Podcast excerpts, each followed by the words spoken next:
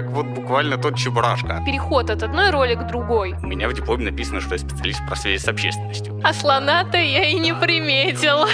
Сотрудник, ни в коем случае не вступай в профсоюз. Вокруг этого можно создать сообщество. Комьюнити это не механизм, это организм. Не типа шаблоном. Сообщество это про помощь людям стать теми, кем они хотят.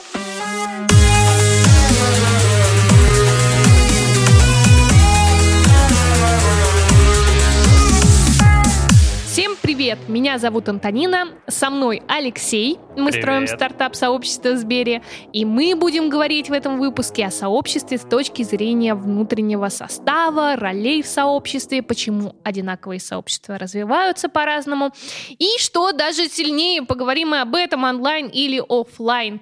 Да, круто. Мы сегодня не в стандартном таком нашем, в нашей команде, да, у нас сегодня есть гость. Давайте поприветствуем вместе. У нас в студии Евгений Резницкий, управляющий партнер NowLab, эксперт Компота. Это просто мега крутой специалист, человек э, с точки зрения управления и создания самых разных сообществ. Мы знаем, что у Жени куча просто историй, куча кейсов, поэтому мы не могли его не пригласить. Жень, привет. Всем привет! Ну, кстати, как ты дошел до жизни-то такой, до сообществ? Каким образом тебя жизнь привела именно в эту сферу? Э, как так? Я был когда-то странной игрушкой безымянной, да? Как, Ага. короче, как говоря, короче говоря, как вот буквально тот Чебурашка. Ну, когда-то мы все были подростками. Когда ты подросток, у тебя довольно большие проблемы с социализацией обычно. Ну, так или иначе, да, если ты не самый популярный парень в школе, короче говоря, то ты все время пытаешься найти, а с кем тебе пообщаться. Мгм. А потом еще случается пубертат и вот эта вот вся история. Ну, собственно говоря, моя история мало отличается от истории очень многих. Э, Я искал свою стаю, я искал людей, с которыми мне будет интересно, и так получилось, что это был конец, самый конец 90-х. Я что-то очень сильно пробился по всяким мюзиклам, которые тогда только в Россию завозили. Мюзикл «Метро», «Нотр-Дам-де-Пари», вот эта вся история. И у нас как-то сложилась такая компания, которая слушала мюзиклы, тусила вокруг этого, общалась с актерами, пыталась как-то коммуницировать. Тогда еще никаких соцсетей не было, и мы завели себе сайтик. Мгм. Удивительным образом его рисовал парень, который тогда работал в студии Лебедева. Я этот сайт недавно нашел. Прикольно. Это такой очень смешной артефакт Интересно, а где этот парень сейчас? начало Рунета. Да, я думаю, что можно найти. Но, в общем, у нас был сайт, на котором не было никаких средств коммуникации, кроме доски объявлений. Это такая штука, когда ты пишешь объяву, а потом ждешь, и тебе следующий человек а, отвечает такой же объявой. Ну и мы встречались в офлайне, мы ходили к служебке театра оперетты, тусили с актерами, делали свой гражданский перевод этого мю- мюзикла «Нотр-Дам де Пари», потому что был довольно паршивый официальный перевод, как нам казалось. Потом делали ржачный перевод этого мюзикла смешной. Прикольно. Потом его даже поставили. То есть вот тот, который смешной и стебный, народ сделал свою труппу и даже где-то его ставил в каком-то студенческом э, театре. Вот. Ну, в общем, такая история была. И так получилось, что я в этом сообществе уже чего-то пытался управлять. Организовал какие-то сходки оффлайновые и так далее. А потом я пошел учиться в универ. И я шел учиться, ну, как бы зная, чем я буду заниматься. Уже, в принципе, я хотел заниматься коммуникациями. У меня в дипломе написано, что я специалист по связи с общественностью. М, Рядышком, рядышком. Вот. И кто-то мне подсунул первый альбом группы «Мельница». Я Как пош- интересный, неожиданный поворот. Да, я полез, э, ну, собственно, в сеть, которая тогда уже была более-менее активная, и нашел форум, и мы на нем затусили. И там ситуация была такая, что там была вот классическая история про сообщество. Сообщества живут плюс-минус три года, и не потому, что они живут там три года, потом распадаются, а потому что люди меняются. Ну, кому-то становится неинтересно, кто-то вырастает, приходят новые, наоборот, люди и так далее. Вот мы где-то были, наверное, второй набор этого сообщества, потому что первые три года там были друзья и знакомые кролика, ну, то есть те, кто учился вместе с ребятами из группы, те, кто тусовался с ними там в студенчестве и так далее, а мы уже были такой второй набор, следующий за ними. Тогда, не знаю, концерт в клубе Б2, это казалось какая-то невероятная площадка, туда влезало 250 человек, мы считали, что это там невероятная популярность у группы. Вот. И и смешная штука заключается в том, что с этого самого форума, во-первых, вылезло довольно много прекрасных людей, с которыми я общаюсь до сих пор. Там 20 лет прошло. А, Ну, меньше. Это был, наверное, четвертый год, соответственно, сколько? 15, 16. А во-вторых, мы там, например, познакомились с э, парнем, который был модератором на этом форуме. Его звали Федор Скуратов. Ну и, собственно, вот мы тогда еще никакого комьюнити-менеджмента ни у меня, ни у него не было, но он был модератором на форуме, а я был такой модератор в офлайне, потому что у меня все тусовались на квартире, какие-то тусовки были, мы все время куда-то ездили, значит, там какие-нибудь выезды на концерты или просто в лес с палатками. Собственно, вот и тогда я, мне стало просто интересно, а как вообще все это работает уже примерно тогда. Ну и плюс там профессия моя к этому обязывала.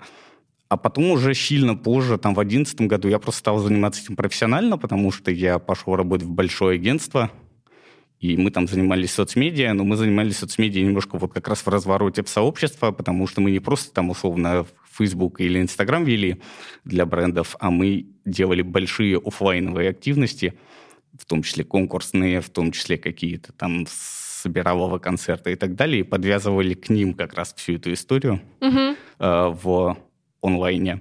Так интересно, вот ты говоришь как раз, что комьюнити-менеджмент действительно тогда и не было его. А вот я сразу начинаю себе вспоминать там свои студенческие да, годы, и я уверена, и у Лёши то же самое. А ведь действительно у нас все те же самые правила, структуры, вот то, о чем мы вообще с вами вещаем про комьюнити-менеджмент, оно все всегда существовало, в принципе. Просто оно так не называлось, да, у нас оно называлось как объединение, кружки по интересам. Советы что у нас, у нас Советы были, студсоветы, да, вот вот эти вот какие-то педотряды, суперактивности на постсоветском пространстве, постпионере. Это вообще все на самом деле, как ни странно. Вот я для себя, по крайней мере, такое наблюдаю, работая сейчас по каким-то западным да, форматам и методикам, понимаю, что я их все знаю. По сути-то вот, я со всем этим работала, и э, просто это в новой упаковке. Просто ну, да. это по-новому звучит. Жень, слушай, вот у нас в связи с этим такой вопрос, немного футуристичный. Как ты думаешь, наверное, когда вот в 90-х, да, когда ты начинал свой путь, наверное, не мог даже подумать, к чему придут сообщества, комьюнити сейчас? Вот, mm-hmm. и, и сейчас забегая вперед, скажи, как ты думаешь, к чему это приведет? Вот сейчас как будто бы твои 90-е только начинаются с 2021 года, сейчас есть сообщество, и вот что с ним будет там через следующие 15 лет? Смотри, довольно сложный вопрос, потому что, ну вот, опять же, да, там про историю сообществ. Да были сообщества всегда. Люди с самого начала жили в пещерах группами по 150 человек. Если в группе становилось больше 150 человек, она делилась на две. И народ уходил в соседнее племя. Там, у меня есть любимая история про, там, про то, как Штаты в э, США, например, развивались. Потому что Штаты — это такая классная страна, которая исходно построена по принципам комьюнити. И они вообще очень любят это слово — и вот там были, например, некоторые штаты, которые исходно э, превращались в штаты из одного маленького сообщества. Например, я могу сейчас соврать, это, по-моему, штат Мэн так образовался, там был священник, который стал проповедовать что-то не то с точки зрения всех остальных священников. А поскольку Соединенные Штаты страшно религиозная страна, и там довольно много разных религиозных течений христианского толка исходно было, то у них там друг другу с этим были вопросы. И вот к нему пришли и сказали, что-то ты не то людям рассказываешь, э, мы так не сговаривались. Он говорит, ну, моим прихожанам нравится, поэтому мы, пожалуй, пойдем отсюда. И они вот там, условно говоря, ушли в соседний лес, построили, значит, себе отдельную церковь, вокруг нее построили поселок и стали там жить. Потом написали письмо королю, что, уважаемый король, мы тут отселились, давай мы будем считаться отдельной, значит, колонией твоего величества. Он сказал, ну, хорошо. Потом случилась война за независимость, они, соответственно, стали отдельным штатом, ну, потому что были к этому моменту отдельной колонией. Да? И это вот, ну, вся история сообщества построена вот на этом. Люди непрерывно делятся там, на какие-то группки и отползают. То, что происходит сейчас, это просто влияние современных технологий, которые позволили нам искать людей, с которыми нам интересны, не по географическому принципу и не потому, что мы живем рядом, а вот на уровне ценностей, которые мы разделяем, на уровне наших интересов, на уровне того, что вот, ну, вот с этим человеком, условно говоря, разговариваем на одном языке, да, и это не про, ну, не про лингвистику, не про язык как язык, а да, про какие-то общие понимания там добра и зла, что хорошо, что плохо и так далее.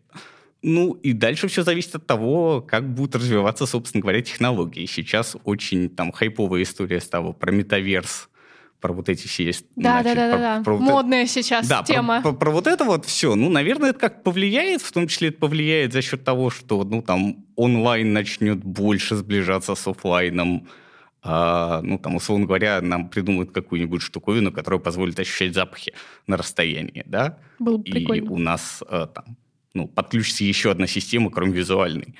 Ну, например, я видел исследование, которое показывает, что почему люди так устают от э, онлайна вот за время пандемии. Потому что попробуйте встать перед зеркалом и 6 часов подряд смотреть на свое отражение. Мозгу очень непривычная активность, когда ты непрерывно смотришь на свое отражение, а еще и разговариваешь. Поэтому, когда народ сидит в зуме и непрерывно видит себя тоже, а, он от этого устает. И поэтому сейчас реально есть рекомендации, там, в том числе там, вра- врачей и специалистов по поводу того, что если вы сидите непрерывно в зуме, отключайте камеру. Ого. Блин, прикольно. Я только сейчас поняла, что я же периодически, когда сижу в зуме, я не смотрю на людей. Я сейчас подумал, что люди, которые камеру выключают, я-то думаю, что им там неудобно говорить или Ага. еще что-то. Там может быть смысл-то вот в чем, да, чтобы на себя не смотреть.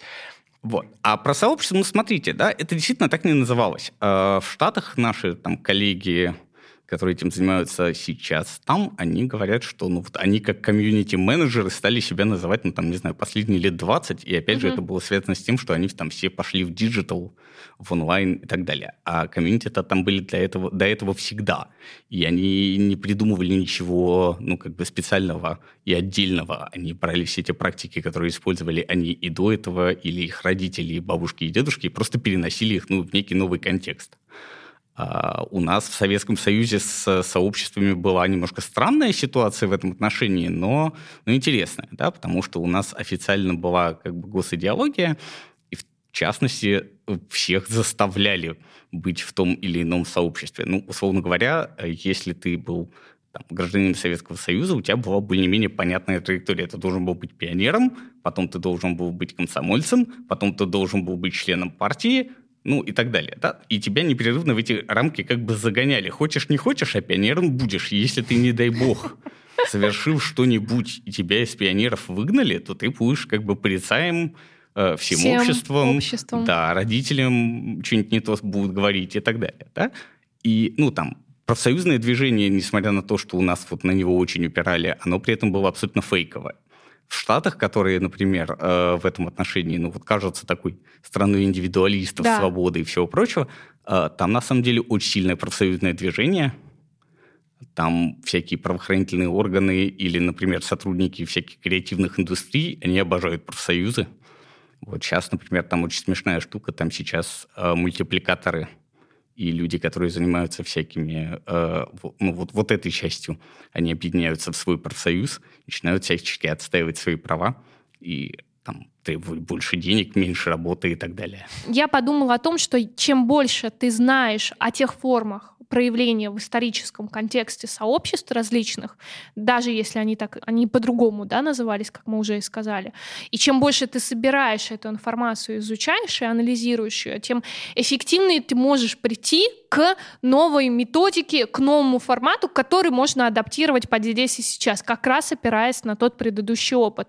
И ты очень классную штуку сказал про роли, а ведь они действительно, наверное, никуда не ушли. Вот как сейчас роли в сообществе распределяются, да? А, там в историческом контексте ты один привел как раз пример по поводу вот а, нужно пионером стать, потом комсомольцем. А сейчас в сообществе, есть ли такая какая-то градация и переход от одной роли к другой? Ну, смотрите, да, с точки зрения общей системы, да, э, она, наверное, есть. И можно попробовать найти какую-то более-менее универсальную историю и универсальную систему там, грейдов. Но, честно говоря, это довольно бессмысленная практика, потому что весь кайф от того, что ты знаешь некоторое количество моделей и множество примеров, она как раз вот ровно в том, что ты можешь из них понадергать и собрать ну, твой пазл, который тебе удобнее. Собственно, вот то, чем я занимаюсь, э, вот последние особенно годы, когда я там системно начал заниматься всем этим, стал книжки читать, книжки писать, собирать все эти модельки, какие-то свои придумывать, общаться с ребятами, которые их делали, это попытка, собственно говоря, набрать какую-то критическую массу этих инструментов, познакомить с, с ними людей и сказать, ребята, вот вам э, там, 158 ингредиентов, теперь соберите из них, что хотите. Э, и не надо собирать из них, ну вот, там, раз, два, три, и, и не надо собирать из них только вот так. Можно меня- менять, комбинировать. Потому что все-таки все сообщества довольно разные. И когда мы говорим про какую-нибудь систему построения сообществ, это все равно всегда история про сову и глобус. Но вот у нас есть как, какие-то общие рамки, мы пытаемся в них это загнать, но, а когда загоняем, оно часто перестает работать. Потому что ну, оно шире, чем эти рамки. И люди все-таки живые люди, у них есть свои эмоции, свои представления о прекрасном и, собственно, свои хотелки. Угу. Поэтому, когда там ко мне, например, приходят люди, которые обращаются ко мне за помощью по построению сообществ, там НКО или бизнес, а я им всегда первое, что я спрашиваю, оно вам зачем? Или, условно говоря, если это бизнес, а так где он у вас сообщество будет в бизнес-процессах вашей компании, да, вы чего от него хотите? А второй вопрос, собственно, а чего люди от него хотят? И очень часто получается, что, во-первых, и бизнесу, ну, как бы, оно на самом деле не очень надо, потому что они воспринимают его как, ну, некий инструмент, который, с помощью которого они заткнут дырку в бизнес-процессе. Угу. А да и людям, в общем, ну, как бы они справляются в тех рамках, в которых они есть, и сообщество им не надо. А если будет надо, то бизнес от этого может стать нехорошо. Ну, потому что, условно говоря, вот есть у нас какая-нибудь большая корпорация, в ней есть сотрудники – если эти сотрудники будут объединяться в сообщество, и корпорация позволит им это делать, корпорация должна быть готова к тому, что в какой-то момент сотрудники придут к корпорации и скажут, слушай, мы тут объединились, пообщались и нашли какое-то количество общих сложностей в том числе в взаимоотношениях с вами. Давайте как договариваться, пожалуйста, дорогие друзья. Мы не хотим работать 80 часов в неделю, мы хотим, там, условно, чтобы нам платили 15 долларов в час. Ну, вот, вот эти все штуки, а слона-то я и да, не приметил. И все, это превраща... и все это начинает превращаться вот натурально в тот самый профсоюз, как бы вот в страшном его ну, понимании для корпораций в том числе.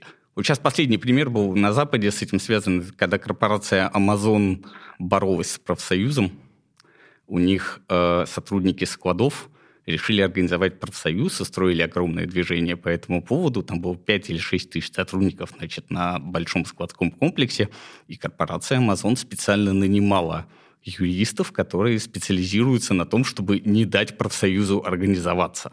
Там были прям вот классические все пиар-технологии, черные, серые, какие угодно, там были плакаты в уборных, на которых было написано «Сотрудник, ни в коем случае не вступай в профсоюз, это плохо кончится».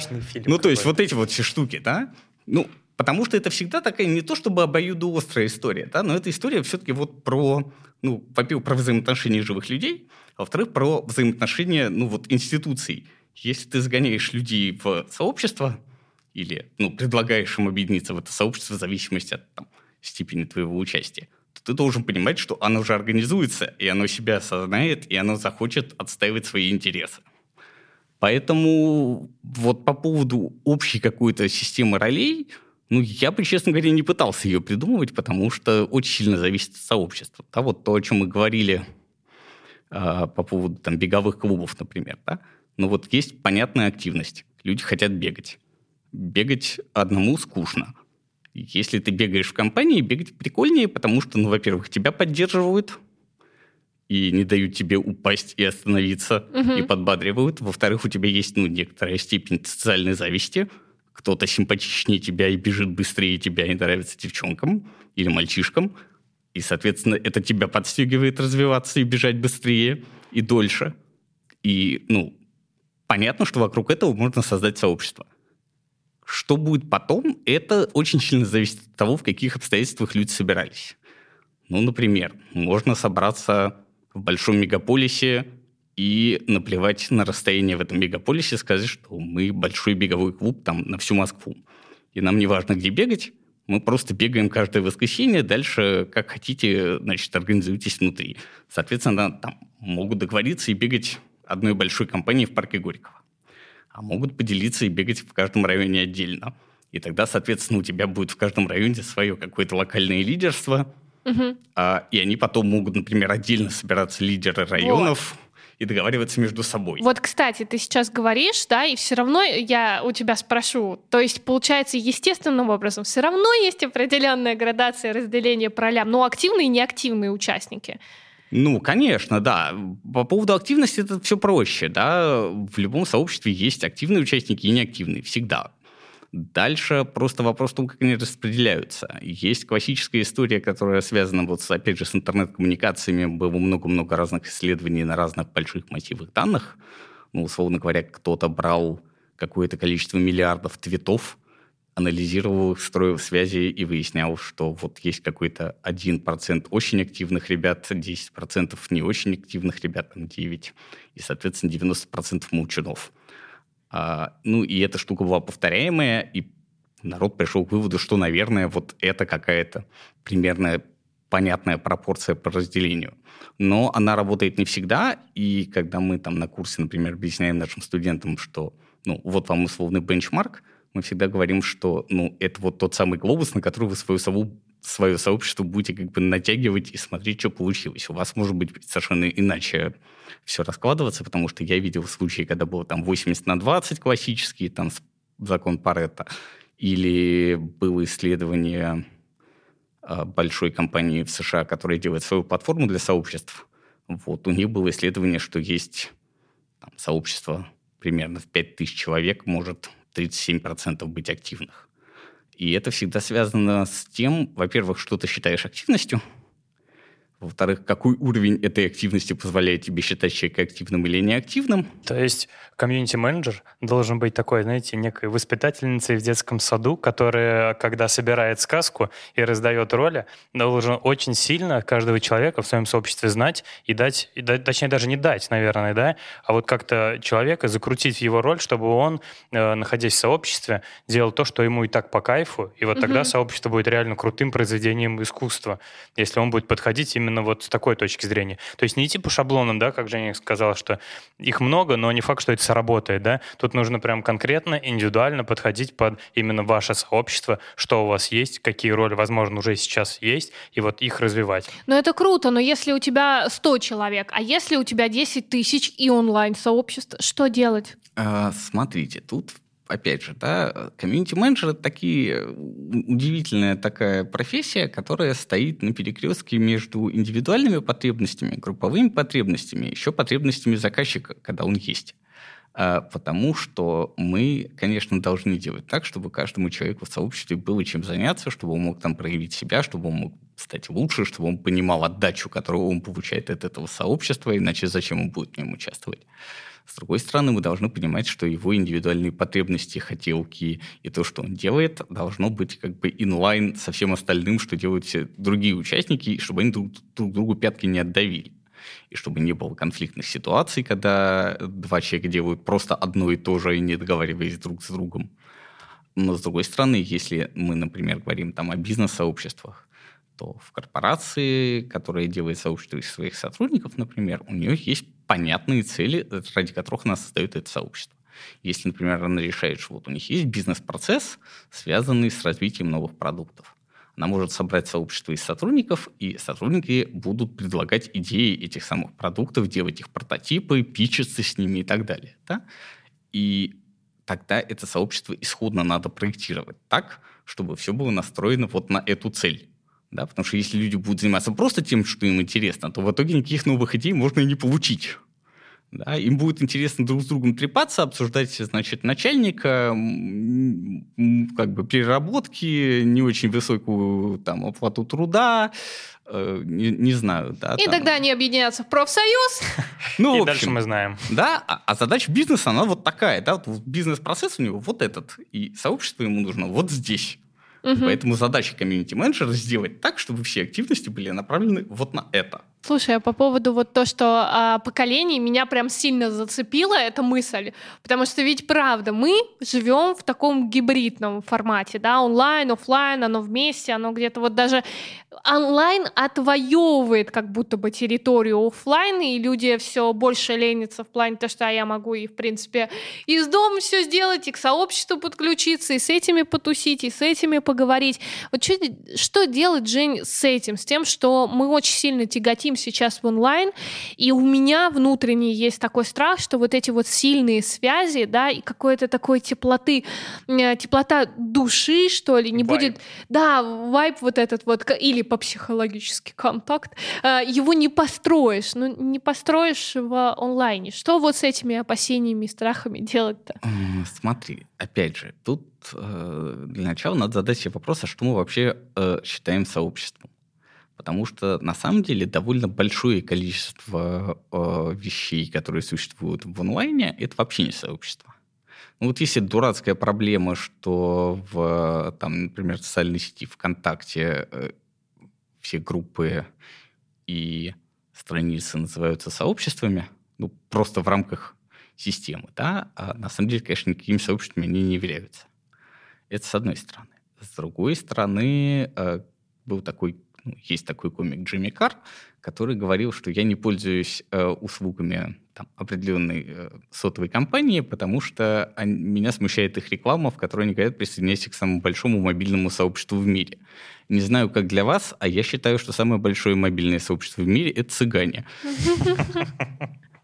А есть такой момент. Ну, Но вот, они в офлайне. Ну вот понимаешь, и как бы вот цыгане понятное мобильное сообщество, потому что это ну, образ жизни такой, вот они перемещаются. А чуваки, которые в, общаются в исключительно в онлайне вокруг какого-то конкретного бренда, являются ли они сообществом? Ну, такая, такой спорный вопрос. Ну, сильно спорный. Зависит от бренда, зависит от того, что там происходит. Да. Потому что вот опять же, да, когда к нам приходят люди со своими проектами, мы их, первое, что мы их спрашиваем, у вас там люди-то вообще общаются живые? Там как, как бы взаимодействие это между живыми людьми есть, нет? А зачем? А что хотят? Э, потому что, ну, можно просто собраться, потрепаться, а можно э, реально чтобы тебе было интересно про другого человека, чтобы тебе хотелось с ним общаться, чтобы у тебя была мысль о том, что можно с ним пойти пообщаться в личке или встретиться и попить кофе, угу. или если не можешь с ним встретиться, то просто перезвониться, ну и так далее, да, то есть, ну вот какое-то построение этих связей, какое-то доверие, ну как бы построение доверия, количество времени, которое ты хочешь с ним проводить и так далее, да. Если для тебя это просто цифры на экране, и какой-то ник, за которым реально никакого человека нету, и даже образа этого человека нету, и ты там сегодня с ним попереписывался, а завтра забыл, но очевидно, что это не сообщество. Ну, это аудитория бренда, да, просто, это аудитория. которая следит ну, за конечно, новостями. да. Дальше, ну, а дальше мы смотрим, что происходит сейчас там с онлайном и офлайном. Очевидно, конечно, что мы медленно сползаем в онлайн. Но также очевидно, что есть практики, которые в онлайне просто невозможно. Ну, то есть можно дать денег на что-нибудь, не вставая с дивана, но пойти посадить дерево, не вставая с дивана, ты сможешь вряд ли. Вряд ли. Ну, почему? Ты закажешь курьера, который придет, ты ему дашь семена, За, а семена тебе принесет другой курьер. Дерево, ты будешь смотреть. Да, и вот, а ты такой посмотрел, вот я посадил дерево. Ну, такое себе это замещение. Нельзя же до бесконечности замещать себе все жизненные процессы. Тогда э, впадаем в какое-то философское состояние. Другое дело, да, другое дело, что все равно там офлайн, онлайн, неважно, просто есть э, как бы органические ограничения человеческого сознания, которые не позволяют нам строить большое количество сильных связей и даже слабых связей с бесконечным количеством людей. Вот история про то, что наши далекие предки бегали по саванне группами по 150 человек, это история про то, что мы до сих пор не можем себе как бы поддерживать постоянные сильные связи, хоть угу. насколько-нибудь разумные, с больше, чем 150 людьми. Мы, в принципе, можем помнить в лицо примерно полторы тысячи человек, но туда будут ходить в том числе все те люди, с которыми мы едем в одном вагоне метро каждый день в одно и то же время – ну, это вот классическая история, когда ты идешь по улице, потом видишь какое-то знакомое лицо в толпе и думаешь, господи, где же я его видел? А потом понимаешь, что ты просто вот, ну, ездишь с ним в метро, периодически встречаешься с глазами и просто его запомнил, потому что это произошло не один, не два раза, там, а 10 или 15. А, скорее всего, даже не осознаешь. Да, ну, конечно, обычно этого и не осознаешь. А с другой стороны, 150 э, это тоже такая коварная цифра, потому что в нее же входят все остальные, которые, значит, которых меньше. Условно говоря, есть один человек, с которым мы готовы строить невероятно близкие отношения. Это наш, это, как э, любят говорить американцы, significant other, да, значимый другой. Угу. Ну, не знаю, молодой человек, девушка или там лучший друг, э, лучшая подруга, и так далее. Да? Есть э, наша семья, которая примерно там плюс-минус 5 человек, ну, 5-7. А дальше есть там условные самые близкие наши друзья, которых, наверное, там будет человек 15. Дальше будет 50 человек знакомых. Дальше будет там вот эти 150 человек, до которых мы, в принципе, можем как-то регулярно, тем не менее, дотягиваться. Но и они все друг в друга входят. Ну, то есть, условно говоря, вот там если внезапно ты остался сиротинушкой, значит, то ты будешь пытаться вот эти твои пять самых близких связей заместить другими людьми, так или ну, иначе. Ну, то есть эти круги так или иначе будут у тебя в жизни существовать. Да, то же они, самое Но они существуют, да, и никуда не деваются. И в сообществах та же самая история. Да. Вот сколько э, был недавно вопрос, в каком количестве сообществ может одновременно состоять человек. Ну, и оно сильно завязано вот на это, потому что если ты считаешь сообщество для тебя значимым, скорее всего, у тебя просто есть близкие связи с каким-то большим количеством людей из этого сообщества. Ну, минимум с двумя. Потому что если ты, э, как бы, близкие отношения у тебя с, с кем-то одним, то, скорее всего, ты не будешь это распространять на все сообщество. Ты просто будешь считать, что, ну, не знаю, там, с, вот, с Марком мне клево, да, и это потому, что Марк клевый. А если тебе клево с Марком с Ваней и с Джессикой какой-нибудь, то и они все являются членами одного сообщества, то вот в этот момент у тебя, скорее всего, будет срабатывать щелчок, щелчок да, что вот это сообщество, оно прикольное, потому что в нем вот эти прикольные три человека, да? Слушай, мне кажется, на самом деле можно даже отдельный подкаст э, просто записывать про то, каким образом вообще ты формируешь свое окружение, и оттуда очень много информации как раз-таки опять для методики сообщества вытянуть. На самом деле я предлагаю э, немножечко так э, закруглить и подвести итог, потому что у нас очень насыщенная беседа, и я прям чувствую, как э, слушатели, возможно, даже уже сидят с бумажками, и, возможно, уже не первая страница перевернута и списана, и это круто. А, для этого и существует подкаст наш, да, для того, чтобы ребята получали практические реальные знания, да, и перевоплощали их в жизнь. И вот, наверное, в конце я бы хотела тебя, Жень, а, наступил 22 год, такой прекрасный, замечательный, и а, ты упоминал нам, что именно в этом году выйдет э, книга, поправь меня, если это не так, да, или э, про исследование ты говорил, или книга, или исследование, поправь меня, пожалуйста, если я немножко неправильно говорю, но мне бы очень хотелось поделиться вот этой вот новостью с нашими слушателями. Да, если все будет очень хорошо, и мы надеемся, что оно будет, то весной, где-то в начале весны должна выйти книга про комьюнити менеджмент и про, собственно, системное построение сообществ, которую я написал вместе с моей коллегой Дашей Сталь. И эта книжка как раз про то, как попытаться системно относиться к отношениям человеческим, и как смотреть на это с точки зрения именно всяких моделек в том числе.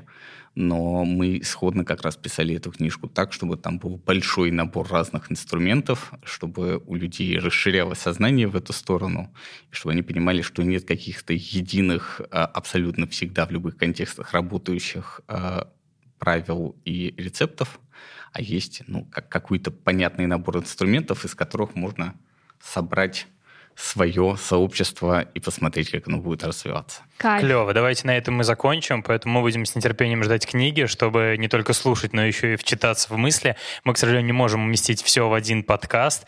Думаем, что все, что мы не сказали здесь, все, что нам не рассказал Жень, не раскрыл все карты, вы также можете прочитать ее книги.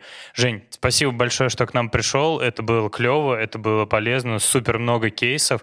Прям клево мы начинаем этот год, поэтому, друзья, оставайтесь с нами, услышимся в следующем выпуске. Всех с Новым годом, дорогие друзья, Жень, тебя с новым 22 годом. По-моему, действительно круто начинаем. Да, всех с Новым годом. Спасибо, что пригласили. Надеюсь, что подкаст будет развиваться и жить, потому что больше хороших подкастов про нашу сложную профессию всегда хорошо. Согласна. Удачи. Да, спасибо большое. Всем пока.